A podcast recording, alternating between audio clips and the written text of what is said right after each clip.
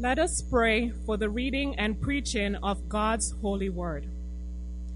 Holy Spirit, work in our hearts the will you would have us desire, the love you would shape in our world, and the grace that will enable us to walk in godliness and holiness before you. Amen. A reading from the Gospel account of Luke, chapter 15, verses 1 through 7, the Gospel of the Lord.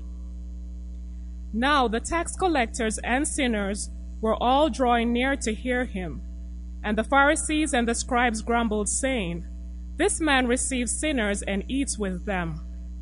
So he told them this parable What man of you, having a hundred sheep, if he has lost one of them, does not leave the ninety nine in the open country and go after the one that is lost until he finds it? And when he has found it, he lays it on his shoulders, rejoicing. And when he comes home, he calls together his friends and his neighbors, saying to them, Rejoice with me, for I have found my sheep that was lost.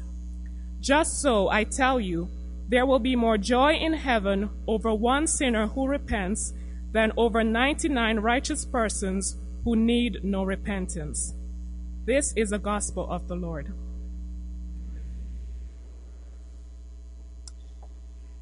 Thank you, Jackie.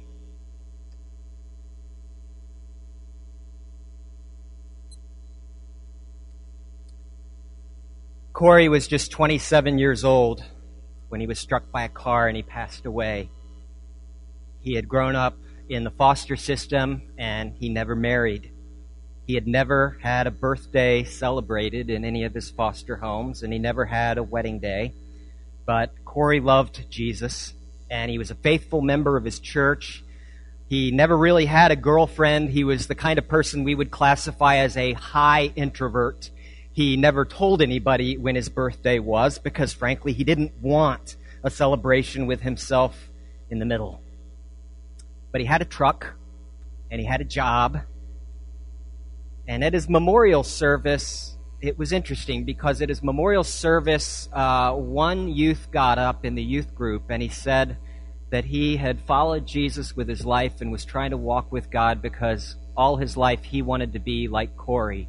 He wanted to be a guy who knows God's love and loves Jesus in return. An elderly lady got up and talked about how Corey had helped her with some errands other people got up and talked about how Corey was always willing to loan his truck. He was always willing to help someone move. He was always willing to cart some big piece of furniture that needed to be moved from one part of town to another. Three different guys got up and talked about how Corey was their AA sponsor and had helped them maintain sobriety and sanity. Corey's life was a life that was never once celebrated in his entire life. Not one birthday, not one celebration, not one congratulations, you got the job. His life was so appreciated, but it was never celebrated until he was no longer here. Friends, we're going to look at a passage in which God calls his people to celebrate to celebrate what God has done, what God had done in Corey, what God is doing in you, in your children, to not just appreciate it, but to stop everything and say, it is time to acknowledge this, to gather the people and to celebrate. We're going to look at the passage uh, in Chronicles, Second Chronicles 7, where, where, where God comes down as they celebrate the, the, the, the construction of the temple God's people had done this, and yet it wasn't really about them. And they weren't the ones they were celebrating. We're going to learn something about this, I hope. It's going to be Second Chronicles 7. We'll project it if you want to follow along there. If you want to look in the Pew Bible, we're on page 684. This is the word of the Lord in Chronicles. When Solomon finished praying, he's just dedicated the temple fire came down from heaven and consumed the burnt offering and the sacrifices, and the glory of the Lord filled the temple. The priests couldn't enter the temple of the Lord because the glory of the Lord filled it. when all the Israelites saw the fire coming down and the glory of the Lord above the temple, they knelt on the pavement with their faces to the ground and they worshiped God and gave thanks to the Lord saying, He is good, His love endures forever. And then the king and all the people offered sacrifices before the Lord.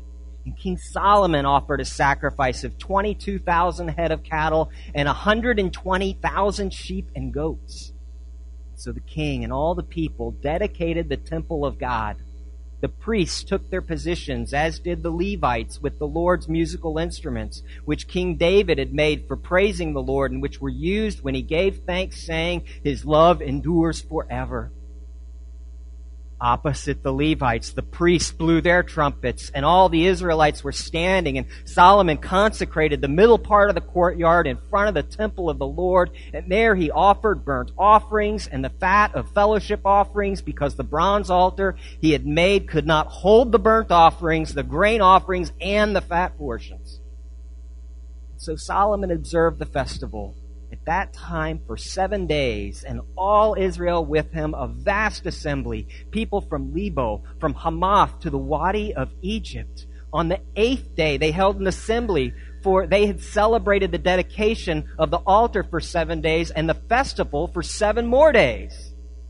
And on the 23rd day of the seventh month, he sent the people to their homes, joyful and glad in heart for the good things the Lord had done for David and Solomon and for his people Israel.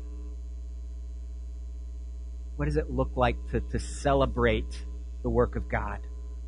To celebrate means being able to see the hand of God in things that otherwise might look very human to you. What they're celebrating on the surface is that they had spent a whole lot of money and they had put a lot of work into building this big building, and yet they weren't patting themselves on the back celebrating the awesome thing we've done.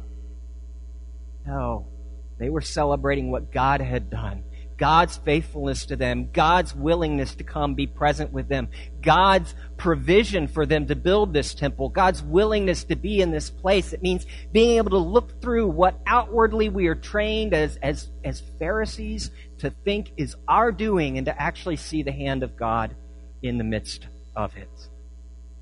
And this is the very God who had triumphed over their enemies. He had brought them out of Egypt. He had given them victory. He had established his kingship. He had made his presence there with his people. Uh, the celebration begins with this deep sense of the greatness of God. Uh, you know, that's what they're celebrating, not our victories, but his.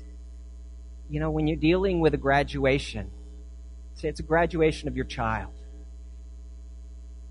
to, to step back to celebrate biblically is to step back and first acknowledge that this is a, an important thing that deserves celebrating. A milestone has been reached, but then to say, and this is not our doing, and this is not my child's doing, this is the faithfulness of our God who has been faithful to see us through and provided for us every step of the way. It's seeing what God has done and it's gathering together as a community to do that. Did you notice verse 3? There's a repetition in this in this passage. Because celebration is never a private affair.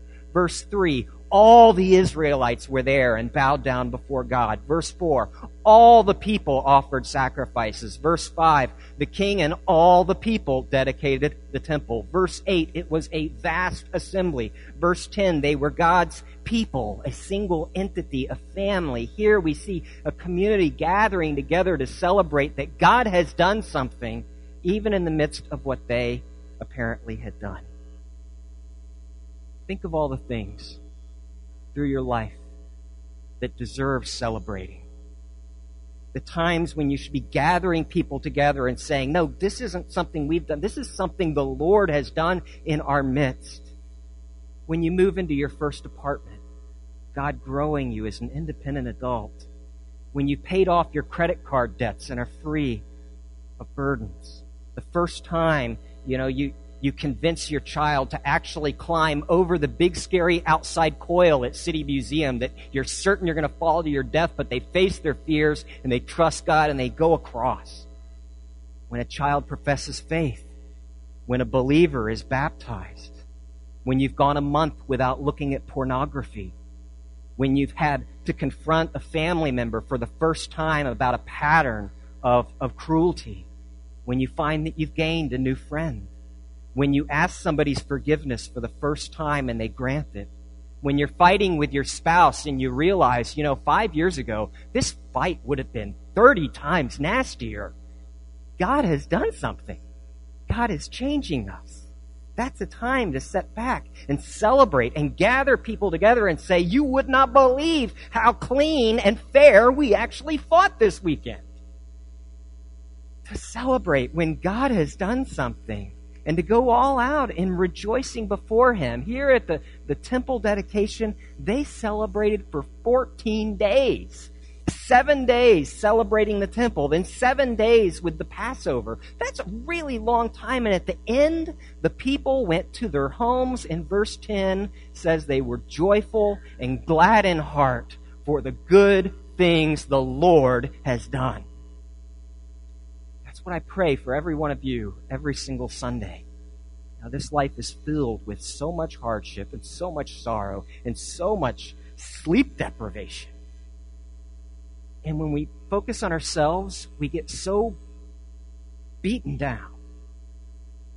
My prayer is that you would go home rejoicing in your heart for the good things the Lord has done. That your eyes would not be on yourself and your sin and your religious performance and your failures, but that your eyes would be lifted up to the Lord and you would see His hand in the midst of it all because it's not about us. It's about the saving power of Christ to redeem every single sphere of our lives, our careers, our family, our chores, everything we are and have being a gift and a calling from God. Friends, when you have Jesus,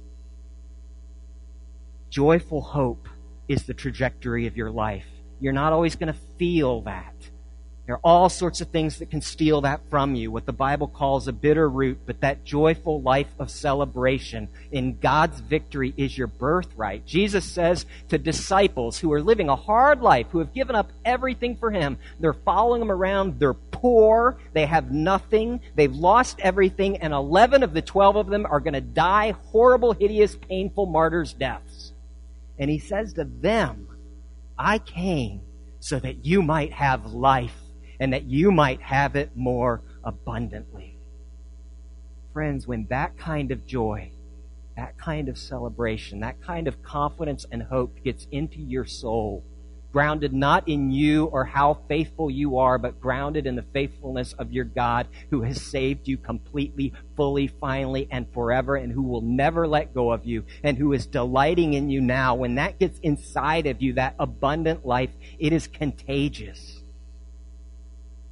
joy in the midst of suffering, joy in our witness, joy in difficult situations. It's contagious. Proverbs says, a happy heart makes the face cheerful. And I think we've all seen how negativity is contagious. You, you take one office heaven forbid, open office plan, and you take one really bitter, critical, negative, disgruntled employee and you drop them in the middle of it, and within a year, what do you have but a bitter, grumbling, disgruntled, miserable workplace filled with miserable people because it's contagious. The Bible says it's a bitter root. He tells every Christian, Christians, your job is to rip out the bitter root, root and branch. That's in the Bible. It's our corporate responsibility because it's infectious and it grows below the surface. You can't see it growing. It takes you over before you know it. And yet, the Bible also says that hope and joy and confidence in the power of God's grace is also contagious. I've seen it spread. I remember a friend of mine, um, you know, he had been a believer for years, but uh, uh, we were on vacation, and his cousin and he and his cousin would stay up till till crazy hours of the morning, and I would of course go to bed because I was done because I'm old. And and uh, but I would hear them hours later still talking. They'd be talking about Jesus. They'd be talking about the gospel. They'd be talking about what it means to follow Christ. They'd be talking about the Bible. And I watched this one cousin's joy rub off on my friend. It was contagious. Like within, within the week, my friend's soul had been revived and he had a new faith and a new confidence and a new joy. It doesn't mean pasting on a fake church smile because church people are always supposed to be happy. That's not the Bible. Uh, it's something way deeper than that. A confidence that even in the midst of hardship, the Lord is my God, and he will not let me go. when you know you're smitten by the love of God, when you know you've been loved, when you're rested and you're free because the gospel says you don't have to work any longer. Jesus has done everything. When your heart has been captured by the beauty of the gospel, friends, that kind of joy is contagious. You think about a Cardinals game, Busch Stadium. It's the end, you know, bottom of the ninth inning the cards are down by three, but they're up to bat. The bases are loaded, but they've got two strikes against them. And then curveball comes and they hit it and they hit it out of the park. And they've just won the game. And what do you hear in the stands? What is it that is happening? People are jumping up. They are moved emotionally. They are joyful. They are confident. They are crying out in joy because they have just experienced victory. perhaps we have something to learn here. I mean, in a liturgical sort of way, to celebrate the victory of God and sort of liturgically go nuts. Because God is a God who defeats our enemies, He forgives our sins, He breaks our bondage, and He raises the dead. And so the psalmist concludes the Psalter, the hymn book of Israel, in Psalm 150, saying, Praise the Lord, praise God in his sanctuary, praise him in his mighty heavens, praise him for his mighty deeds, praise him according to his excellent greatness, praise him with the trumpet sound, praise him with the lute and harp, Praise him with the tambourine and dance. Praise him with the strings and pipe. Praise him with sounding cymbals. Praise him with resounding cymbals. Let everything that has breath praise the Lord. It's contagious. I remember reading about a Navy chaplain who, who had been called in. It's a hospital in Texas. He'd been called in because a guy had been brought back, flown back, medevac from, from Afghanistan with a stop off in Germany. He had uh, stepped on a, a, a improvised explosive device. He had lost a couple appendages. He was covered with burn marks. He was miserable. They, they knew he was going to live, but it was going to be a long road to recovery. I mean, he's walking in to this guy's room thinking, what do I possibly have to offer somebody who is scarred for life? Somebody who has a future of skin grafts and transplants and, and antibiotics and, and physical therapy and prosthetic limbs. He thinks, how am I going to do this? And he sits down and he starts talking with this kid. This kid's like 20 years old. And the kid tells him, I'm a Christian and I know that God is in control and, and this is going to be bad. It's going to be hard, but I know God is going to use this for His good and His glory. And I know that Jesus died for my sins. And I know if I had died on that field in Afghanistan, if I had died on that highway, I would be with the Lord right now. But He has chosen to keep me here, and He has called me to suffer. But He is my Savior, and God is my Father, and my sins are forgiven, and I have a hope, and I have a future, and nothing is going to rob me of my joy and the chaplain was speechless. He thought he was going to have to come up with some kind of joy that might rub off on this kid who's covered in bandages. But, friends, joy is infectious.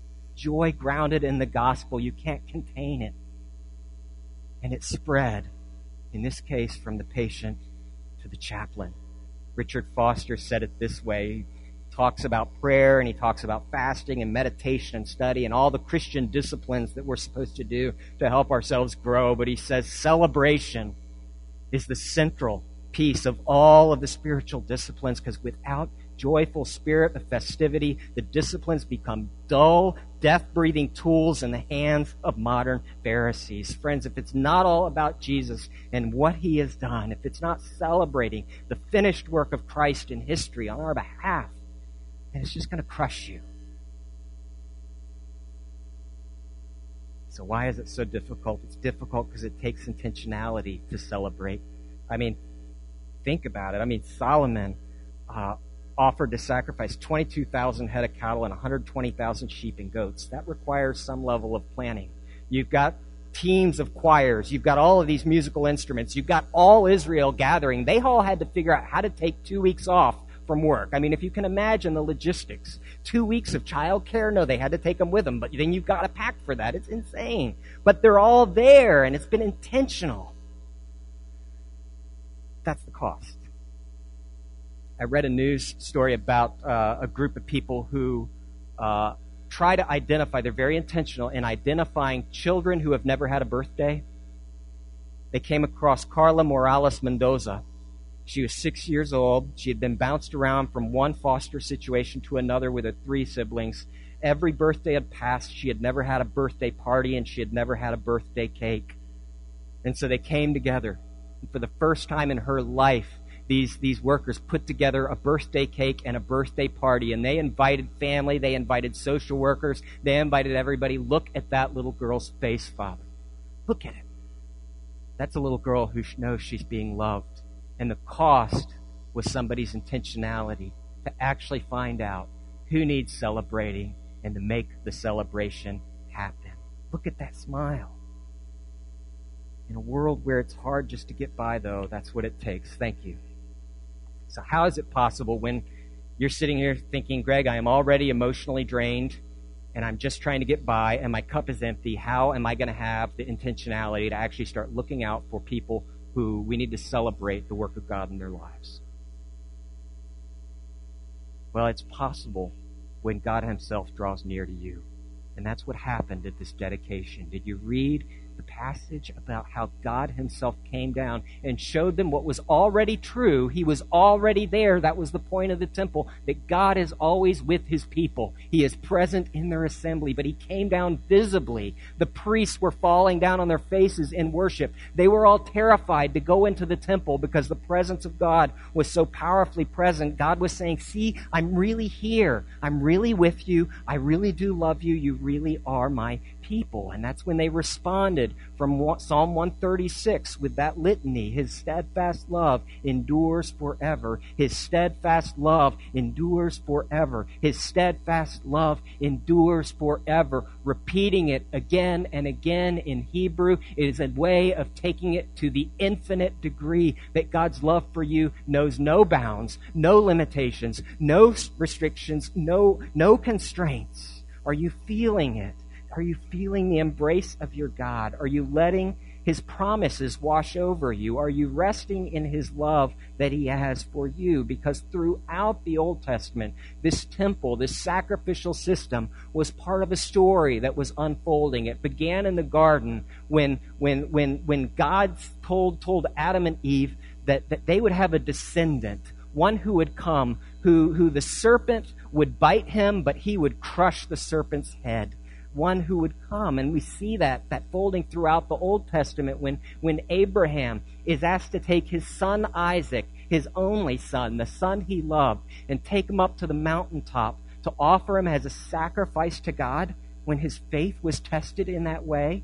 And, and his little boy is walking up and he's saying, Dad, I see the wood, but, but where's the sacrifice? Uh, where's, where's the lamb? And he responds and he tells him, God is going to provide the lamb.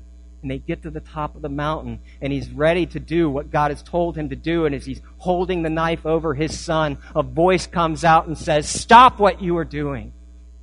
And there's a ram caught in the thicket because God always provides the sacrifice for his people.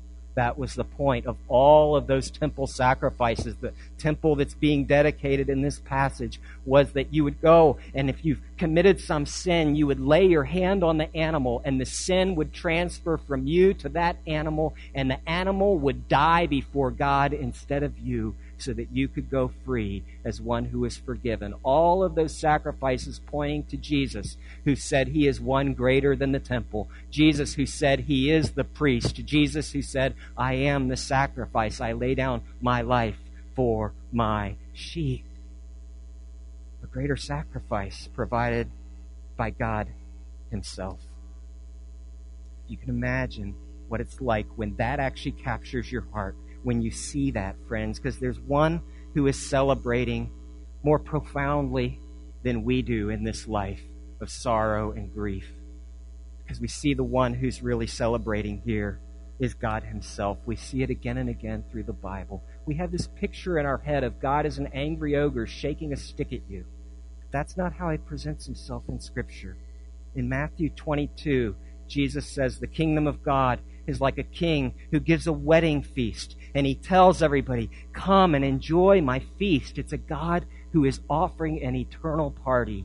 Luke 15, the, the, the father says when his prodigal son comes home, he says, Bring the fatted calf and kill it and let us eat and celebrate. For my son was dead and he's alive again. He was lost and now he's found. And they began to celebrate. He said, We had to rejoice and be glad. That is God's voice. It's in elsewhere in Luke 15. What, what, what Jackie read earlier, Jesus says, Who of you, as a hundred sheep, doesn't go and find the one that's lost? And then when he finds it, he brings it on his shoulders and he calls all his neighbors and he says, Rejoice with me. I found my sheep. And Jesus says, Just so I tell you, there will be more joy in heaven when one person repents than over 99 who don't need to. See, when in the parable of the talents, when Jesus says, to, to, to his servants, Come and share in your master's happiness. Friends, as you look at the face of God, if you imagine God looking upon you now, what do you see? Can you see his smile? Do you hear his delight? Do you hear his laughter rejoicing over you with song?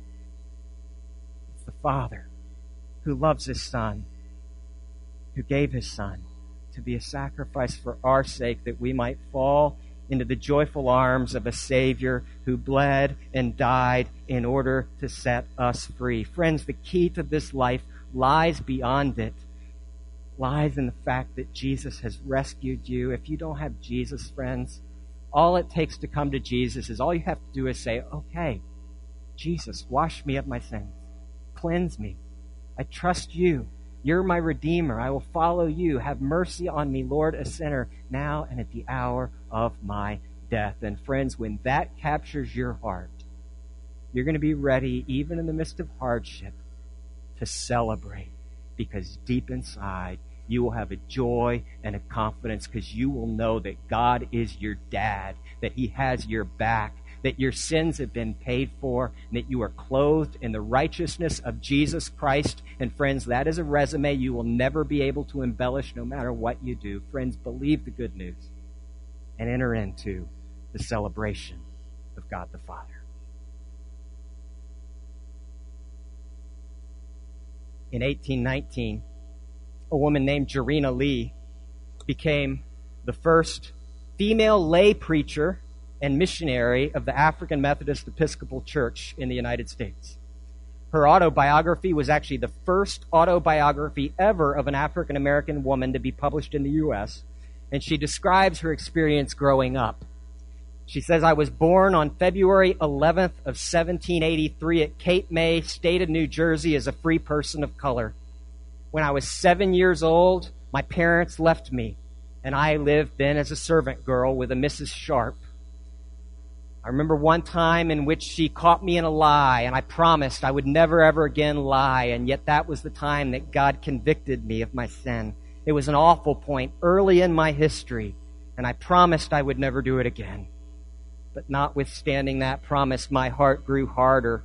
And after a while, the Spirit of God never entirely abandoned me, but continued mercifully striving with me until His power eventually converted my soul. She says the manner of that great accomplishment was as follows. It was 1804. I was 19 years old, and it happened that I went with some others to hear a missionary of the Presbyterian order preach. It was an afternoon meeting. Not many people were there. The place was a schoolroom, but the preacher was solemn, and his countenance and earnestness of his master's business appeared very strong and though he were as though he were speaking to a great multitude and at the reading of the psalms a ray of renewed conviction darted into my soul. These were his words from the psalter.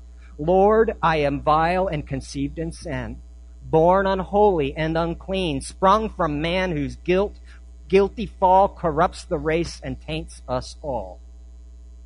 This description of my condition struck at my heart and made me feel in some measure the weight of my sins and my sinful nature. But not knowing how to run to the Lord for help, I was driven of Satan himself, and in the course of a few days, I attempted suicide. There was a brook about a quarter of a mile from my house. It was a deep hole. The water moved about heavily there, and I heard a voice telling me to go down and drown myself. And at the time, I had a book in my hand. It was a Sabbath morning, about 10 o'clock, and so I resorted there and on coming to the water, I sat down on the bank, and on looking into it, I felt drowning would be an easy death. It seemed as if someone was speaking to me, saying, Put your head under. It won't distress you at all, but by some means of which I can't explain, my thoughts were taken to this purpose. But then I went from that place to a house again. It was the unseen hand of God which saved me from murdering my own soul. So she explains how she then went to another woman's house who saw her reading the Bible, took away the Bible, thought it would be unhelpful, gave her a novel instead. She wasn't pleased. Then she went to Philadelphia and she began going to an Anglican church. Uh, she says the pastor was an Englishman by the name of Pilmore, one of a number who at first preached Methodism in America in the city of New York. But while sitting under his ministry, which was about three months at that time, it appeared there was a wall between me and the communion with this people, which was higher than I could possibly ever see over. We now know it was a, a segregated church and they didn't want colored members. Colored. She says it made an impression on me that this is not the people for you. This time, she says, when my conviction was great, yet I did not know that Jesus Christ was the Son of God. I did not know he was a person of the Trinity. I did not know the pardon of his sins. I felt the consciousness that, that if I died without pardon, that my lot would be damnation. And if I would pray, I didn't know how to pray. I couldn't form any connection with the ideas and the words. I didn't even know that Christ had died for the sins of the world and to save sinners.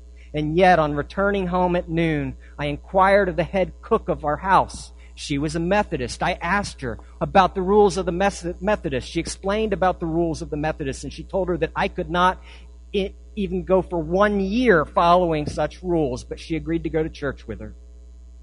She says the man who was about to preach that day, the Reverend Richard Allen, was a bishop of the African Episcopal Methodists in America. During the labors of this man that afternoon, I had come to the conclusion that this is the people which my heart unites with.